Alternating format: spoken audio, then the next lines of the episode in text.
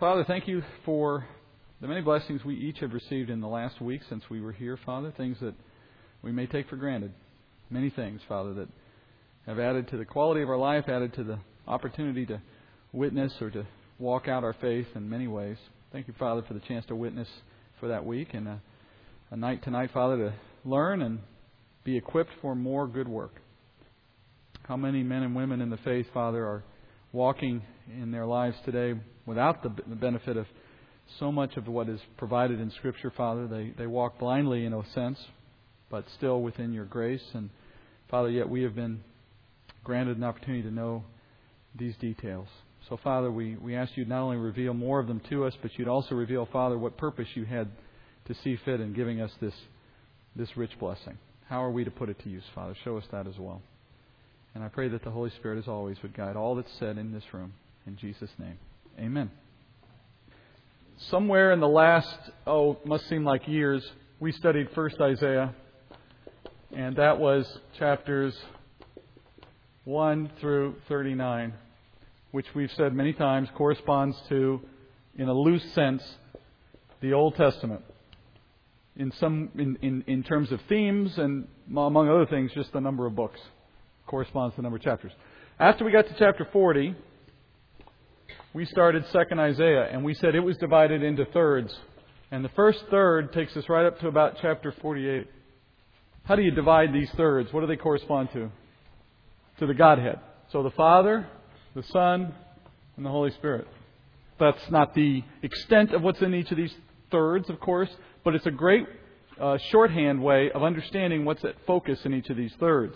For example, we said the Father's principal concern as he is speaking to the nation through this first third is his sovereignty, his unrivaled authority and glory, his hatred of idols or anything that would compete for man's faith and, and worship. And all of that, all of that attention on his sovereignty, on his, on his glory, and on the inadequacy of idols is directed at moving uh, Israel out of idol worship and into a recognition of the, of the Son, of, of his Messiah to come. And he uses part of this third, if you remember, to introduce his Son. We've covered that already. He uses a lot of it to repeat that he is sovereign and idols are nothing. And there was a comparison made at the very beginning of this section to tell us why he's going to all this effort. He makes a comparison to uh, what they used to do before a king would enter into a new territory. The same comparison that John the Baptist makes about himself, or that Scripture makes about him. He makes straight paths, right? He, he makes the hills low and he makes paths smooth.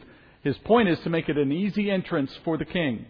So the God the Father, this first third of, of 2nd Isaiah is directed toward making the entrance of the Son easy into his coming kingdom. First, when he arrives as a prophet in the time that he came to earth the first time. How is his arrival made easy in that sense? We said already, idol worship is, is non existent. It dominates Jewish culture until the Babylonian captivity. It's completely absent is in, in Jewish culture after the Babylonian captivity. No record whatsoever of Israel ever engaging in idol worship after they returned from Babylon. So he abhors idols. He declares them to be inadequate compared to who he is. He says, I'm going to deal with them. I'm going to judge you over them. And to do that, I'm going to take you to Babylon. And as you come out of Babylon, I will have dealt with idols once and for all. That sets up his son's arrival. That's a, that's a way in which the path has been made smooth. If God the Father had sent his son into an Israel that was still in the midst of idol worship, who would care about one more God? So he, deal, he that's the principal issue here. Then the son's focus, when we get there in a, in a week or two, is going to be looking at the suffering servant, the role that Christ played in presenting grace, in making grace available. And then the Holy Spirit's role will come in the last section, which we'll look at more as we get closer to it. Tonight is all about sovereignty. Let's go into the text. I want to take you back to the last verse of chapter 43, where we left off, to set you up into what starts in 44. Because last week God had revealed that Israel would be restored on the basis of grace alone. You remember the very end of chapter 43? He asked them, What merit do you have? He says, Put me in remembrance, meaning remind me. That's a fancy way of saying remind me.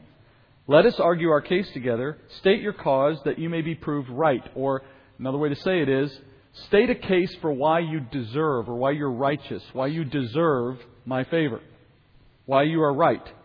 And then his case to them is your, for, your first forefather sinned, Jacob, he was a sinner. Your spokesman has transgressed against me. Spokesmen refer to priests, prophets, kings, judges.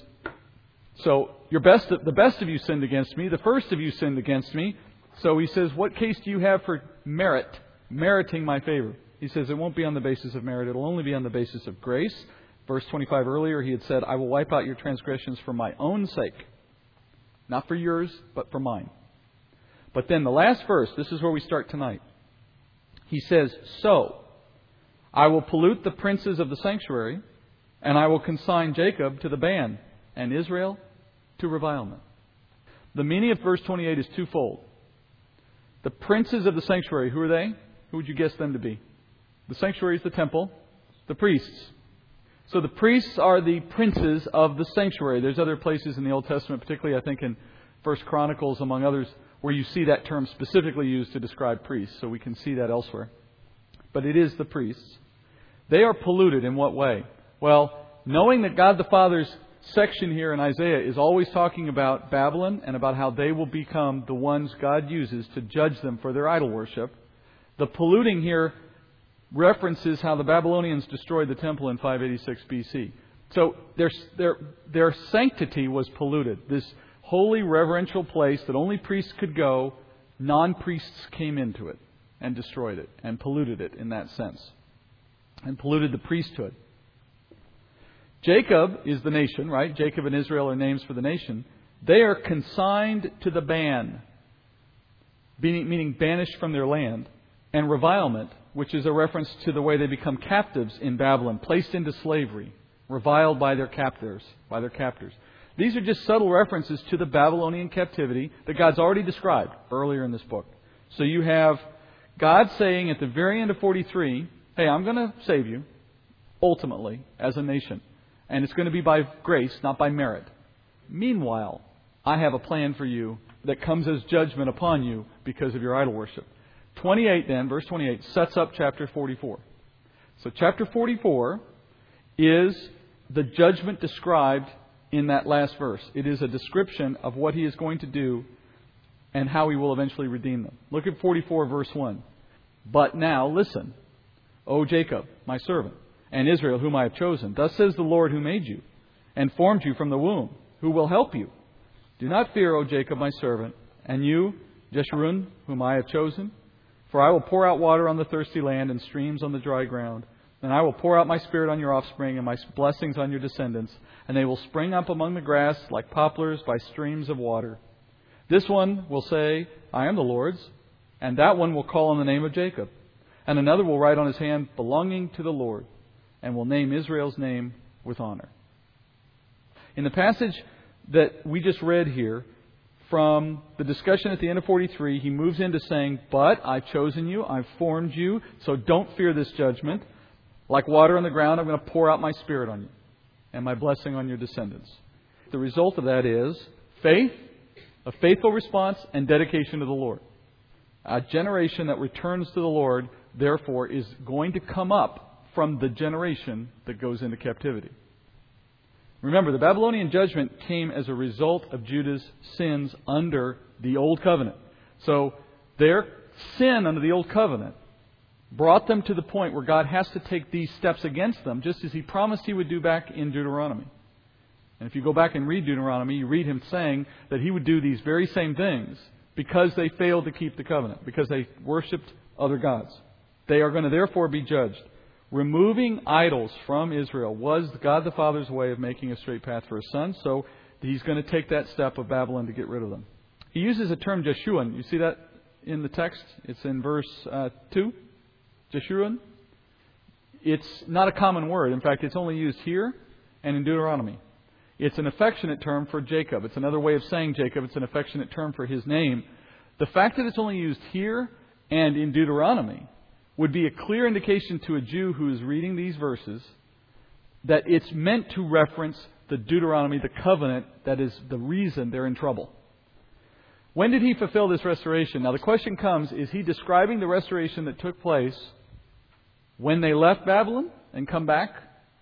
Or is this the restoration that's promised in the millennium? Well, the descendants of this generation, of the one that goes into captivity, they do respond to an opportunity according to the leading of the Spirit, just as Isaiah said would happen, when they're given an opportunity to leave Babylon and go back to Jerusalem.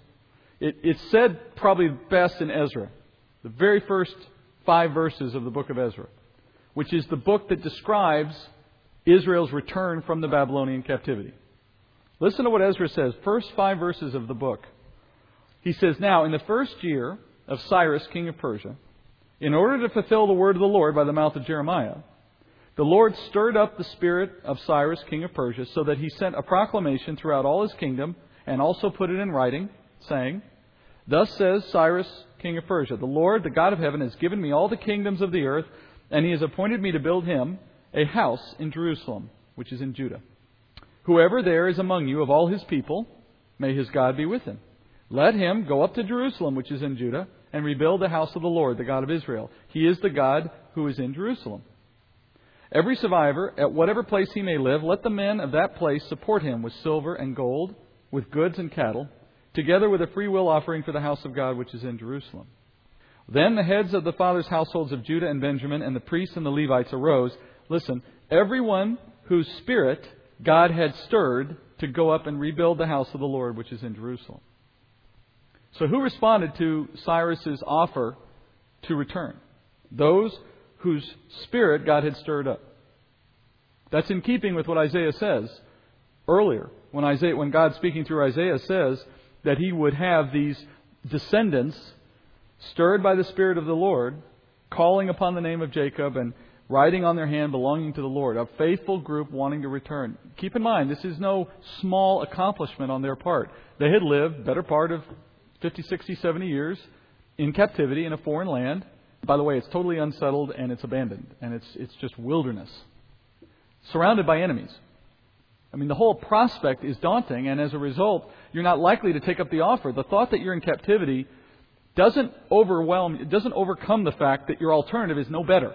For most people, anyway. That's what made the pilgrims, I think, such remarkable people. They were more interested in, in uh, religious freedoms and, and political freedom to a certain extent and we're willing to go to the trouble to come across the other side of the world into uncharted territory. That's not a small thing. So here you have the same opportunity, but it's God's Spirit that stirs up the ones who are willing to do it. Now, I'm saying all of this to simply illustrate that perhaps this is the moment that Isaiah is speaking of when he promises, when God promises that he would still restore them. But there are some descriptions within the text of Isaiah that I've already read that are not consistent with what you just saw or what we know happened back in this time as they left Babylon. Uh, for example, you, you don't see the entire nation, obviously, turning to the Lord, and they didn't turn to Him in a permanent way. As a, as a nation, they, they didn't remain that faithful group that started the return.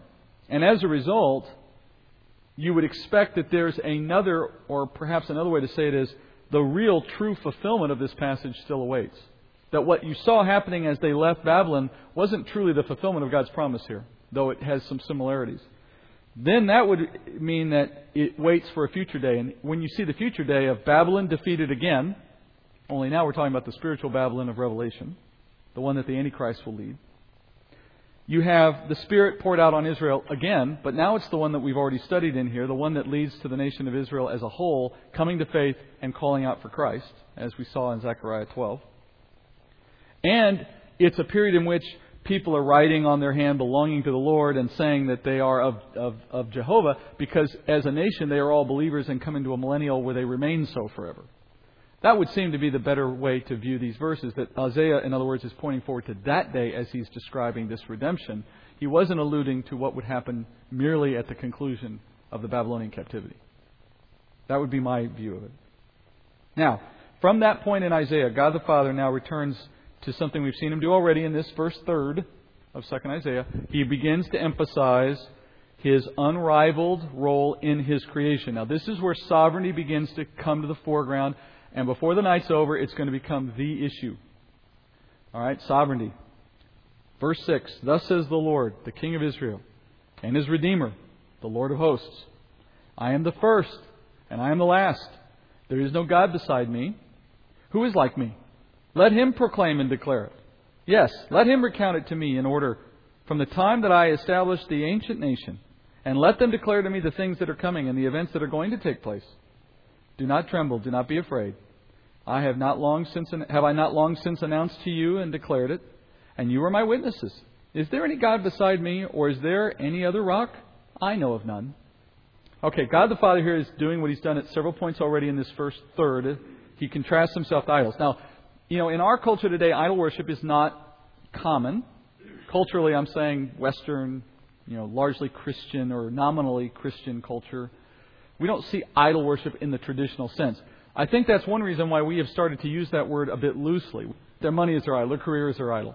Well, leaving room for the possibility that that's true in a few cases, apart from those few cases, the reality is that's not the right use of the word. You'll see here in Isaiah himself an idol is something specific and offensive to God because of how we treat it. There are plenty of ways in which things get in the way of a good Christian witness material things, emotional things, relationship things. There's a lot of ways in which we can compromise our walk or our witness because of what we find affections for. That's, that's appropriate concern. But that's not the same thing as having an idol. That trivializes the meaning of what an idol is, to call everything that gets in the way of our walk an idol.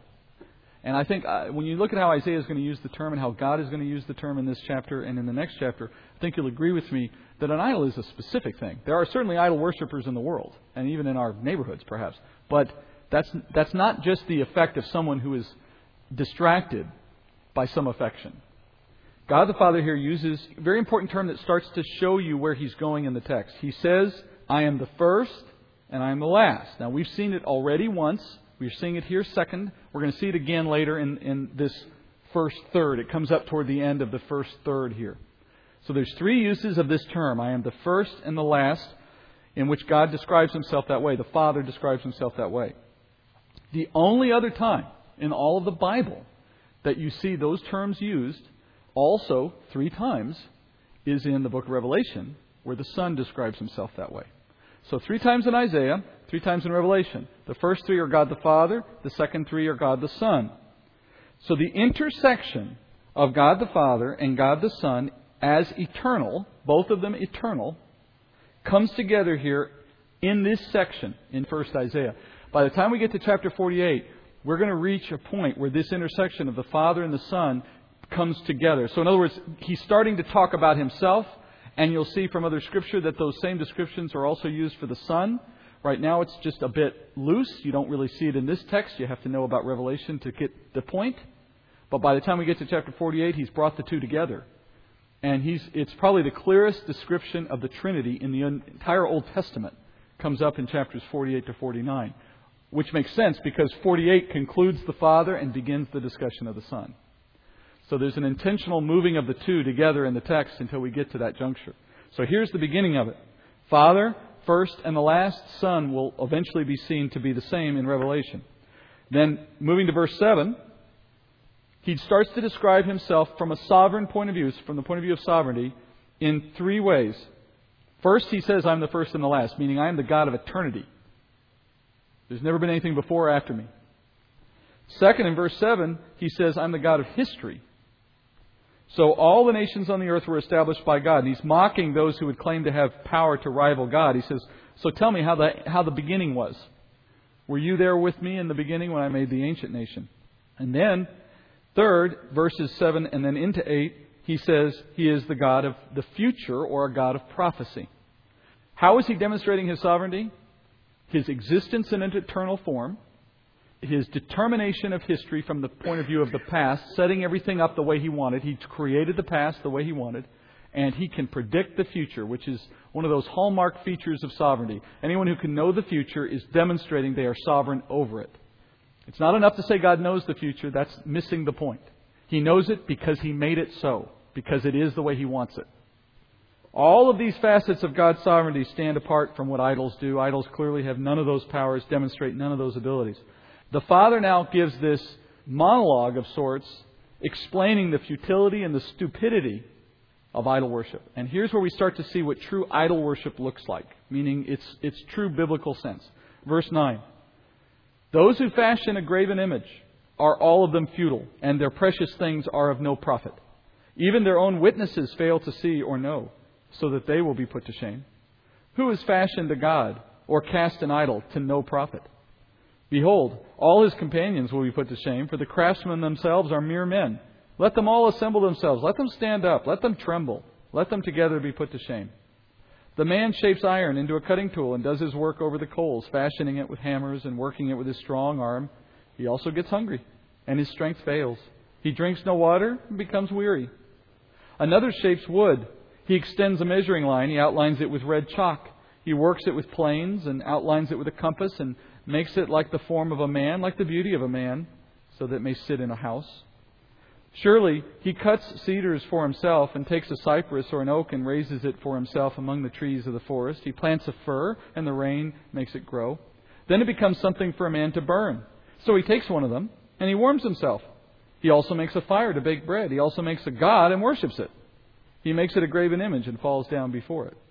Half of it he burns in the fire. Over this half he eats meat as he roasts the roast and is satisfied. He also warms himself, saying, Ah, why am warm? I have seen the fire. But the rest of it he makes into a god, his graven image. He falls down before it and worships. He also prays to it and says, Deliver me, for you are my God. They do not know, nor do they understand. For he has smeared over their eyes so that they cannot see, and their hearts so they cannot comprehend. No one recalls, nor is there knowledge or understanding to say, I have burned half of it in the fire and also baked bread over its coals. I roast meat and eat it, and then I make the rest of it into an abomination. I fall down before a block of wood. He feeds on ashes. A deceived heart has turned him aside, and he cannot deliver himself nor say, Is there not a lie in my right hand? He starts at the beginning there saying a graven image. So, a graven image is anything that is cast in the image of God, but not necessarily the true God, but what I think God to be. That's by definition what graven means. Something I consider holy or graven is the, the term. An idol is a graven image. A graven image is not necessarily truly God. Somebody says, Oh, don't have a painting of Jesus in your home. That's like a graven image. You're trying to present God's face. Well, I could also have a picture of Hare Krishna and that's a graven image. Not because that's God, but because I think it's God. That makes, that makes it graven in my mind. Something set apart, something holy. And then he goes on to say, Who is fashioned a God or cast an idol to no profit? In other words, the men who go about making these for other men are doing it as a business. It's a business. Their business is to make these things and sell them because somebody wants them. So he makes a sarcastic comment about those who are providing them. There's nothing holy or special or sanctified about where the material comes from or where the images come from. They're just being produced, mass produced. How does that make them God? And then, of course, that's why he says they will be put to shame themselves. All these graven makers are of no account to God. Then he starts talking about the man who would do it for himself. And he mocks him the whole way through, and I don't have to elaborate. You saw it yourself. The foolishness of how he turns to a block of wood, and from the same material, something's common and yet is also his God. Now, that's where I think you get to the true definition of idol worship. Meaning, it's something that's physical, that we can put in front of us, make ours, hold in our right hand, physically something that represents God to us. And we don't just treat it as symbolic, we treat it as literal. I think that's inherent in this. Someone who says, I bow down before it. Now, you could argue, well, there's a difference there without distinction because for some, they see this little wooden picture as simply the representation of the God they can't see otherwise, and so they bow down before it. But in reality, what's the difference? They had to go get this thing before they started the bowing. So the bowing was to the object because it meant to, to them, it meant they were in the presence of their God. Whether it was simply symbolic or not becomes a, a minimal difference at, at best. And the focus is still in the reality of that object. It's still physical. It's not spiritual. So it's a fleshly act done for fleshly purposes, and the idol is this object. Regardless of a denomination or, or a style, any church or any building or any group that would take objects and cause people to advance their worship in the direction of that object, that without the object in the room they can't do it, they're in trouble territory easily. So if they say to you, you have to walk to this object, you have to make certain kind of respectful or, or worshipful uh, stances or take certain steps or say certain things. Whenever you pass by this thing, whenever you stand in front of this thing, this is where we do this certain thing. Well, why is that thing at all involved with my worship of a God who is not localized to any one place and cannot be seen? Well, that's an idol. Now, how has it affected my heart and my approach to worship? Well, then that becomes an open question. For some, perhaps they've looked past it and it means nothing to them, and for others, perhaps it means everything. The very fact that it's even in the conversation, though, is a dangerous uh, opportunity for someone to get the wrong idea. And what God sees in the heart of any given individual, that's between him and that person. But the point is, this is mocking someone who would take a physical object of the earth and put it up in a place where they then bow down to it or genuflect to it, or whatever the way is we turn we put our worship in front of it. The definition is provided in the text. If you break it out from the text itself and look at what he's saying, do you have an object, an object of worship, and people are bowing down before it. And look at some of the things they're said to say to this object: "Deliver me, for you are my God." Well, whether you use exactly those words or not, the sentiment is often the same, right? My sister is sick, heal her, please. You know, deliver me, your power come into me in some way. This, he says, is an abomination. That's the reality of idol worship. So, an idol is any graven image that we view to be God. It becomes a substitute or a replacement for God, and we pray to it and seek assistance from it. That's an impediment to the Son.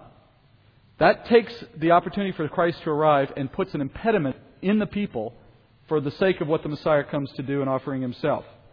Now, in the face of that, again, God tempers this message of judgment or of condemnation with one of mercy. The back and forth continues. Verse 21. He says, Remember these things, O Jacob and Israel, for you are my servant. I have formed you. You are my servant, O Israel, and you will not be forgotten, forgotten by me. I have wiped out your transgressions like a thick cloud, and your sins like a heavy mist. Return to me, for I have redeemed you. So, Idol worship is foolish, it's going to be judged, but in its place, I'm going to supply grace and mercy. Now, that statement leaves Isaiah. He's doing this a couple times tonight. Here's one of the examples. Every time God brings up this same point that despite all your problems, mercy and grace is my way of redeeming you, you can kind of sense Isaiah. Every time he gets those words from God, in his heart, he's like, Hallelujah. Thank goodness for that, right? And he says a quick little praise every time he hears this. He'll do it twice tonight, at least. One time tonight, right now, verse 23. Shout for joy, O heavens, for the Lord has done it. Shout joyfully, you lower parts of the earth. Break forth into a shout of joy, you mountains, O forest and every tree in it. For the Lord has redeemed Jacob, and in Israel he shows forth his glory. That's an aside from Isaiah to, to himself or to us, speaking about this plan that God has revealed. From there, the Lord declares how he intends to provide that redemption. There's the ultimate redemption of the last days in tribulation. There's a near term redemption in how he pulls them out of the bondage of, of Babylon. Remember, that's a common theme in Isaiah. He's always got a long term view of what he's planning to do and then a short term view. And in most cases, the short term behavior is a perfect picture of that long term behavior. They, they line up very closely in, in the way they take place. What's the short term redemption then for the nation of Israel? The one that he's promising that will come in the short term. Returning them from Babylon if you all know Ezra, Nehemiah, that, that section of the Old Testament, you're well already well familiar with how that return takes place. How well, I read the first five verses of Ezra already. You got the sense just in those verses how it started, right? We want to look at what he has to say here now about how he's going to provide that redemption.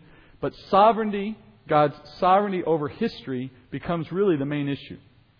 Look at verse 24. Thus says the Lord your Redeemer, and the one who formed you from the womb.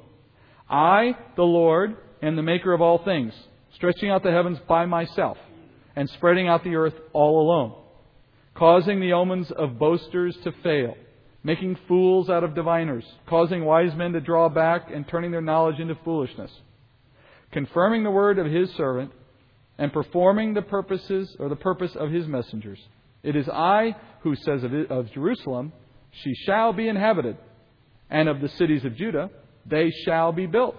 And I will raise up her ruins again. It is I who says to the depth of the sea, Be dried up, and I will make your rivers dry. It is I who says of Cyrus, He is my shepherd, and he will perform all my desire. And he declares of Jerusalem, She will be built, and of the temple, your foundation will be laid. All right, this is an awesome statement of sovereignty, and it sets up what follows.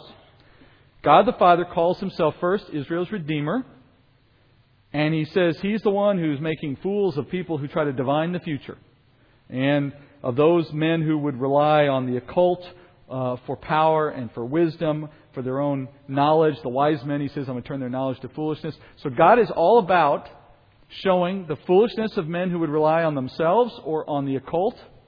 And in place of that, he's making his plans come into place. And to make his main point here, he declares here now in the text of Isaiah, a hundred years before they go into captivity, long before the Medo Persians ever come to power, before they become a dominant power in the world, long before a man named Cyrus is ever born, he declares here that that man, by name, will be the one who will bring them back and deliver them to the city and declare the city to be rebuilt and declare the temple to be rebuilt. Now, Isaiah is writing this 150 years before any of this takes place. There's no denying that. I mean, the historical accuracy and the, and the reality of when the text was written is not in dispute, except by those who would refuse to accept Scripture on its face. And the accuracy of the prediction is absolutely indisputable. So here's Isaiah being told by God what to say 150 years before it takes place. He names the man, declares what God will do through him. Now, in giving this passage careful thought, we need to ask ourselves what does sovereignty mean? What does it mean? For example, is there any indication here or elsewhere in Scripture that God ever asked Cyrus what he wanted to do? Did he ever invite Cyrus to be this person to do these things? Did he ever extend to him an offer? Did Cyrus have to walk down the aisle and accept this offer to do what God asked him to do? No. God decided before Cyrus was born, which is evidenced by when this was written, he decided before he was born that Cyrus would be his instrument and that that chosen man would accomplish a very specific task. And therefore, if God declares it, it will happen. Daniel the prophet was one of those who was in Israel taken captive by Babylon. He was a noble person. He was a person of some standing in, in Israel, and as a result, he was brought into the council of the king. When the Medo Persians conquered Babylon, Daniel was still there, living, respected. And Daniel found his way, of course, into the court of the, of the new king, Cyrus of Persia, who had come in and taken control. The Jewish historian Josephus wrote in AD 75 that Daniel showed Cyrus this passage from Isaiah 44 when he was in the court. And when Cyrus saw his own name recorded in Jewish scripture from 150 years earlier, imagine the man's surprise when you see your own name recorded. And all that was describing what you did is perfectly laid out in the text. Josephus goes on to say that because Daniel showed Cyrus this passage, that led directly to Cyrus allowing the Jews to return to Israel, to the decree that we hear described in Ezra. God saw to it that there would be somebody in the court who could read Hebrew to the man and explain it to him. So that when the time came, all that he had decreed Cyrus would do, he would do. Now, you could argue for the sake of discussion, well, would Cyrus have done it if he hadn't heard about it? I mean, that's all moot because God ensured that it all happened. He made the way possible because of how he brought it about. But Cyrus himself, probably, if he was a smart man, looking at the accuracy of the text, would have made the obvious conclusion. If all that's happened to me so far is by a God that I've never known, and he's brought me to this point, and now he's telling me that the reason he did it was so that my people could be freed, these people could be freed, I better let them go. There was never going to be any other way, but the point is that may have been the way God worked it out in his mind. Josephus says that that's why the Jews were allowed to return to Israel. Do you think God might have expected Daniel to show this text to Cyrus? And when Cyrus saw his own name, you, what do you think he probably asked? When the first part of chapter 44, the part I've read so far to you, when that was read to Cyrus, what do you think his next question was? What would you ask if you had heard that much so far? What else does it say? What comes next? Look at what comes next. God now speaks specifically to Cyrus. Cyrus was led up to this moment through the text by Daniel, and then Daniel says, God has something to say to you specifically. He recorded these words for you so that you would hear them now. Listen to what God says to Cyrus, chapter 45, verse 1. Thus says the Lord to Cyrus, his anointed, whom I have taken by the right hand, to subdue nations before him, and to loose the loins of kings, and to open doors before him so that gates will not be shut. I will go before you and make the rough places smooth. I will shatter the doors of bronze and cut through their iron bars. I will give you the treasures of darkness and hidden wealth of secret places, so that you may know that it is I, the Lord, the God of Israel, who calls you by your name. For the sake of Jacob my servant and Israel my chosen one, I have also called you by your name and have given you a title of honor, though you have not known me. I am the Lord, and there is no other. Besides me, there is no God. I will gird you, though you have not known me. That men may know from the rising to the setting of the sun that there is no one besides me. I am the Lord, and there is no other, the one forming light and creating darkness, causing well being and creating calamity. I am the Lord who does all these. So God addresses Cyrus. He calls him his anointed. What do you think the word anointed means in Hebrew here? It's actually literally translated Messiah. Messiah. Now, he's not declaring Cyrus to be the Messiah. We know that, of course. But it misses the point. He becomes a type. God actually sets up Cyrus as a type for his son in at least a couple of ways. He is the one who leads Israel out of their bondage and he prefigures their redemption from tribulation when the Messiah returns for them. He becomes a bit of a picture or a type of Christ. God says he will make Cyrus a powerful, invincible world power, another type of Christ in that. God will ensure that wherever he goes, he will be successful. He will make smooth the path before him, another type for Christ, another way in which he prefigures Christ. What that means literally is Cyrus in his day was an almost invincible world power. All these details fit perfectly with the history we know of this man. He was famous in his day for the ease with which he conquered previously impregnable cities. Cities like Sardis and Babylon itself, cities that no one thought could ever be penetrated. He took them with ease. This would suggest or tell us that that was because God ensured that it would be by ease, so that we would know God was working to do that, so that God would be glorified. Babylon, history tells us, was a city so large it had over a hundred gates in the city walls around Babylon. Magnificent city. And those gates were unique in that they were made of bronze with iron bars. Did you notice in the text? In verse 2, he says, I will shatter the doors of bronze and cut through their iron bars. A prophecy of how they will succeed against Babylon, a city that no one thought could be taken. He goes on to say in the next verse that Cyrus will have great wealth, but that wealth will come from secret, dark places. Well, when Cyrus invaded the Lydian Empire, which had as its capital city Sardis, another incredibly well defended city, it was a city that was ruled by a king, King Croesus. You ever heard that term? He went by another famous name. You know what that name is? King Midas. He was famous for his riches in his day. He was a very wealthy king. And he was so famous for his quantities of gold that he became known as the king with the golden touch, which is where we get the term Midas from, King Midas. Or riches Croesus. It's another term. He hid most of that gold in underground vaults and underground passageways. When Cyrus invaded, God ensured that Cyrus's men would learn the location of those passageways so that they would find all that gold, because according to what he tells Isaiah, I made sure that you would be rich by showing you these secret places where you would find your wealth. He made him, in his day, easily the richest man. Depending on how much gold he found, it's always hard to estimate these things, but most scholars have come to the belief he had the equivalent of billions of dollars of wealth for his day with what he found in his conquests of these major cities. Why does God allow Cyrus so much success? Well, he said in the text we read that he was raised up for two purposes, given all of this might, given all of this ease, for two purposes. Verse 4, Isaiah says it will happen for the sake of Jacob.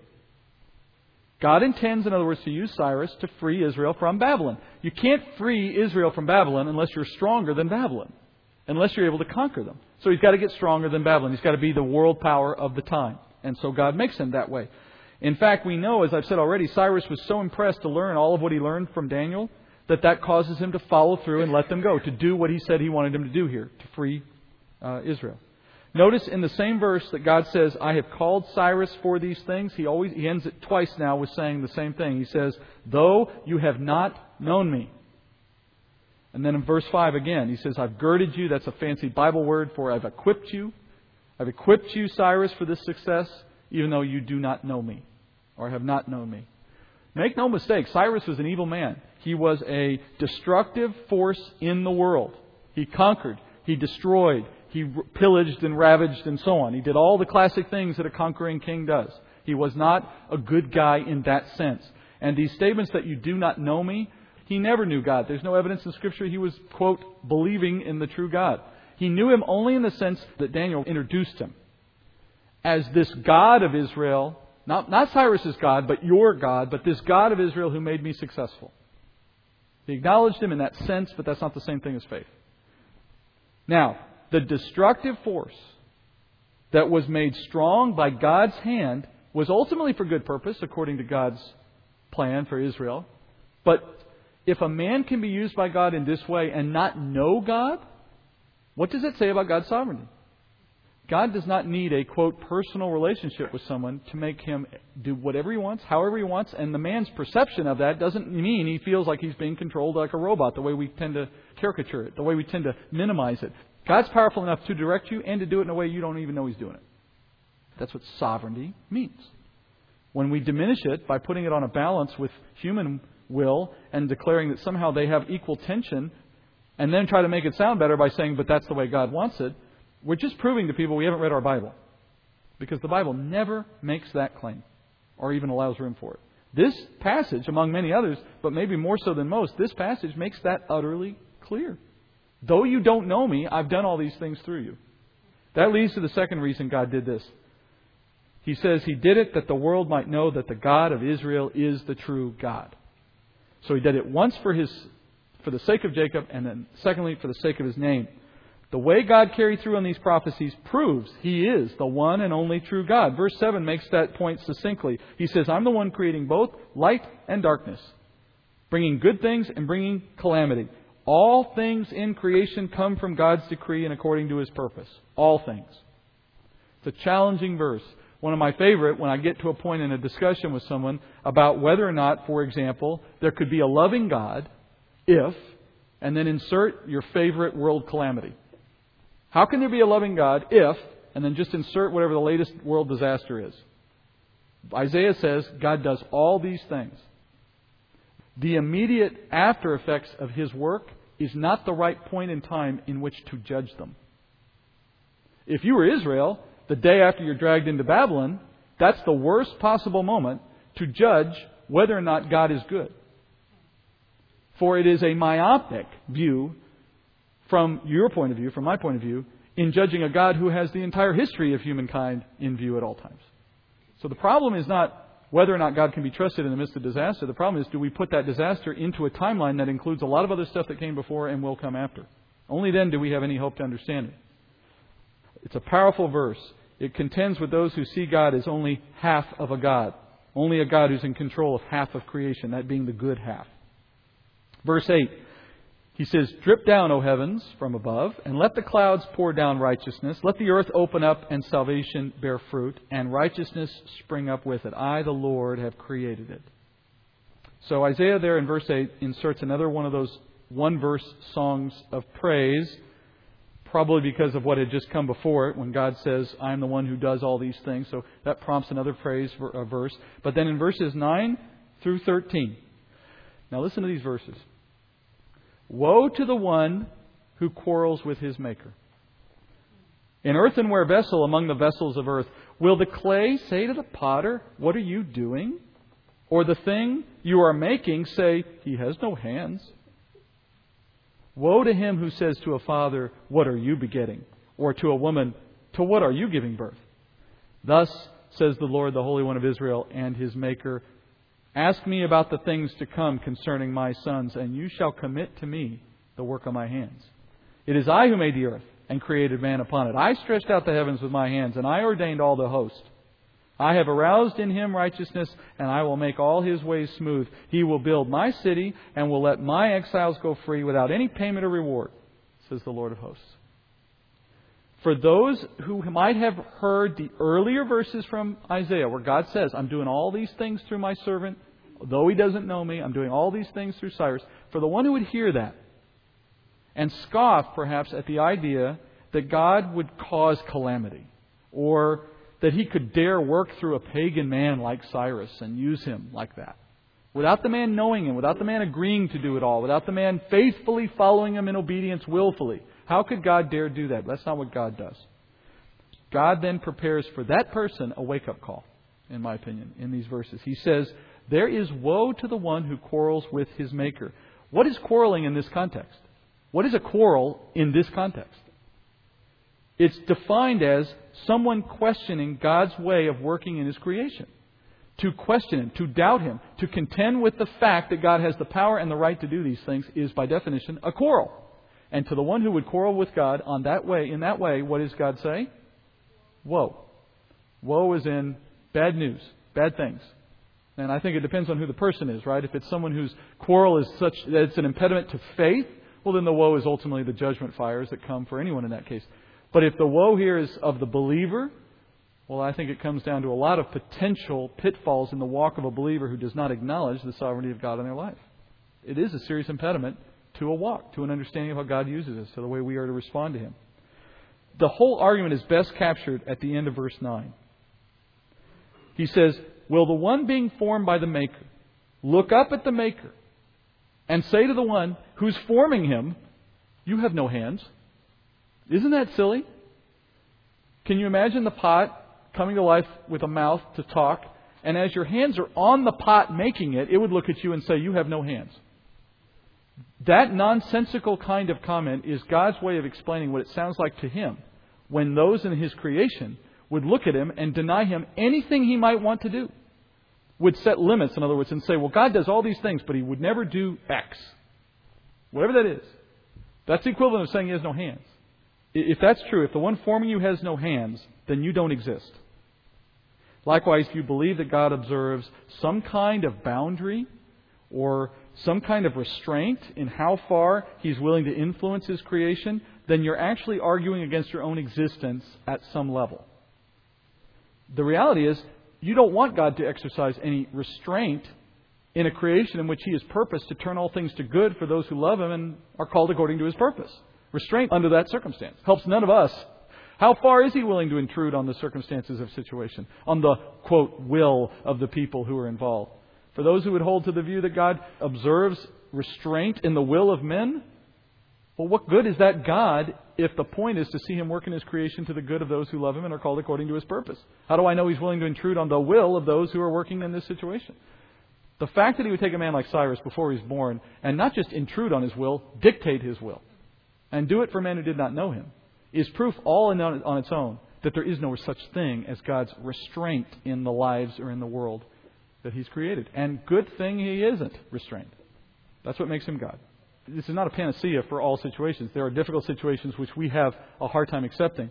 But the problem with turning that difficulty into a theological argument, that's where you run into trouble. If I have trouble in a circumstance of life that's difficult, and I turn that into some argument against God's will at work, if I say, well, God couldn't allow this, God would never permit this, this must be from something other than God, I may be creating a cocoon for myself to protect myself from the hurt of the situation, and in some sense, I'm trying to protect God's character or His image, but it's, it's, a, it's not theologically sound according to Scripture. We have to turn that around and we have to say to ourselves, how is it that I can find the goodness of God's purpose in this, or, more importantly, praise His name no matter what? Because I think that would be Paul's fundamental lesson out of books like Philippians, which is, you know, he was at the darkest point of his life at points along the way, but it was even then that he praised God without restraint, without condition, without an expectation that you got to show me the good that's coming from this, or else I can't praise you until I see the good that's coming from it. Well, maybe what you're seeing is what you need to praise God about without any understanding of how it turns to good. Where else have you heard this passage, the passage about the maker talking back, the clay talking back to his maker? Where is that famously used? Romans 9 I think Paul is quoting. Now, if I'm right, when a New Testament writer quotes an Old Testament passage, what is implied? Not just that those particular words are what matters to the writer, but the whole passage, right? He takes a phrase out of a larger passage, he quotes that phrase, but it's implied, it's understood that as you read it, you should go back and understand the whole context and know the whole context because the writer is invoking that whole context to the argument he's making. So, what is the whole context of this argument, of this passage in Isaiah, when applied to Romans 9? Romans 9:16. In the same section of Romans where this verse comes up, look at what Paul's arguing. He says, "So then, it does not depend on the man who wills or the man who runs, but on God who has mercy. For the scripture says to Pharaoh, For this very purpose I raised you up, to demonstrate my power in you, and that my name might be proclaimed throughout the whole earth. Sounds a lot like Cyrus, doesn't it? Then verse 18. So then, he has mercy on whom he has mercy, and he hardens whom he desires. Now, you will say to me then, well, why does he still find fault? For who resists his will? On the contrary, Paul says, Who are you, O man, who answers back to God? The thing molded will not say to the molder, Why did you make me like this, will it? Or does the potter have right, not have, or does not the potter have a right over the clay to make from the same lump one vessel for honorable use and another for common use? What if God, although willing to demonstrate his wrath and to make his power known, endured with much patience vessels of wrath prepared for destruction, and he did so to make known the riches of his glory upon vessels of mercy which he prepared beforehand for glory. So, in other words, to that family who was caught up in the Babylonian captivity for their sins, for the sins of their nation, they're certainly not without guilt. They may be those vessels prepared for destruction. Or maybe they're faithful and they're caught up in this judgment and they'll be brought into glory at their death. But the point is, God is free to take anybody in any point and use them any way He wants. That's what makes Him God. And our judging of that activity is inappropriate, period. It's the Maker being judged by His creation. It's inappropriate by definition. We have no basis, no standing, no perspective, no understanding on which to make that kind of judgment. Because by the nature of our existence, we come to that discussion with a very narrow, limited perspective. So if I'm a happy Christian with everything going right, God's great. And if I'm a Christian in dire trouble or tests or circumstances, God's terrible. Is that the way we judge God? That makes no sense on its face. There's probably a million reasons why God chooses certain things for certain people and certain things for other people, right? And we can simplify it to help ourselves understand it. We can say, well, He's, he's brought us through trials to strengthen us. Scripture makes that point itself. Or he's denied me some pleasures because he knows if I had them, I would go the wrong way with them in my life. They would tempt me into doing the wrong. I mean, there's a million of those kinds of reasons, and all of them probably valid at different times. But just the fact that we can come up with reasons doesn't mean that if I don't have a reason, it's not true. Or that if I can't understand the reason, God's in trouble with me. Follow what I'm saying? Sometimes we know the reason, sometimes there's no identifiable reason why an infant dies, why uh, people lose their job, why things happen in life that don't seem to connect in some way to God's plan for glory, we have to not judge him on the basis of what we can see.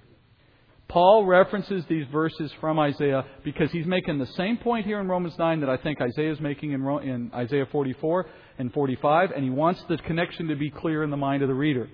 As God decides, some men are set on a path to destruction while others are set on a path to glory. This is the right of the Creator. And when we doubt His authority or that He works in this way, we are quarreling with God. And the quarrel will bring us woe. Like the child who would question the earthly father and mother concerning how they gave birth. Understanding this principle is not a prerequisite to accepting it. Understanding it to our satisfaction is not a prerequisite to accepting it. And the example of Cyrus proves that this is how God chooses to work in His creation. Heavenly Father, thank you, Lord, for the reminder in your scriptures this, this evening of, of your power and your sovereignty and your creation. For we know you are good. And we know, Father, your purposes are good to those you call. And we ask, Father, that you would exert your power and your sovereignty in this creation as you are will uh, as you will to do, and that you will do it, Father, in such a way that we could be useful to you in that glory and that you would uh, continue, Father, to show us where you can how it is that you are working to our good. Strengthen our faith in the face of trials, Father, and help us to comfort others who are facing trial. And Lord, I pray we come back. We continue in this study. We would continue in the diligence that is required, and you would continue to show us more of yourself through it. In Jesus' name I pray. Amen.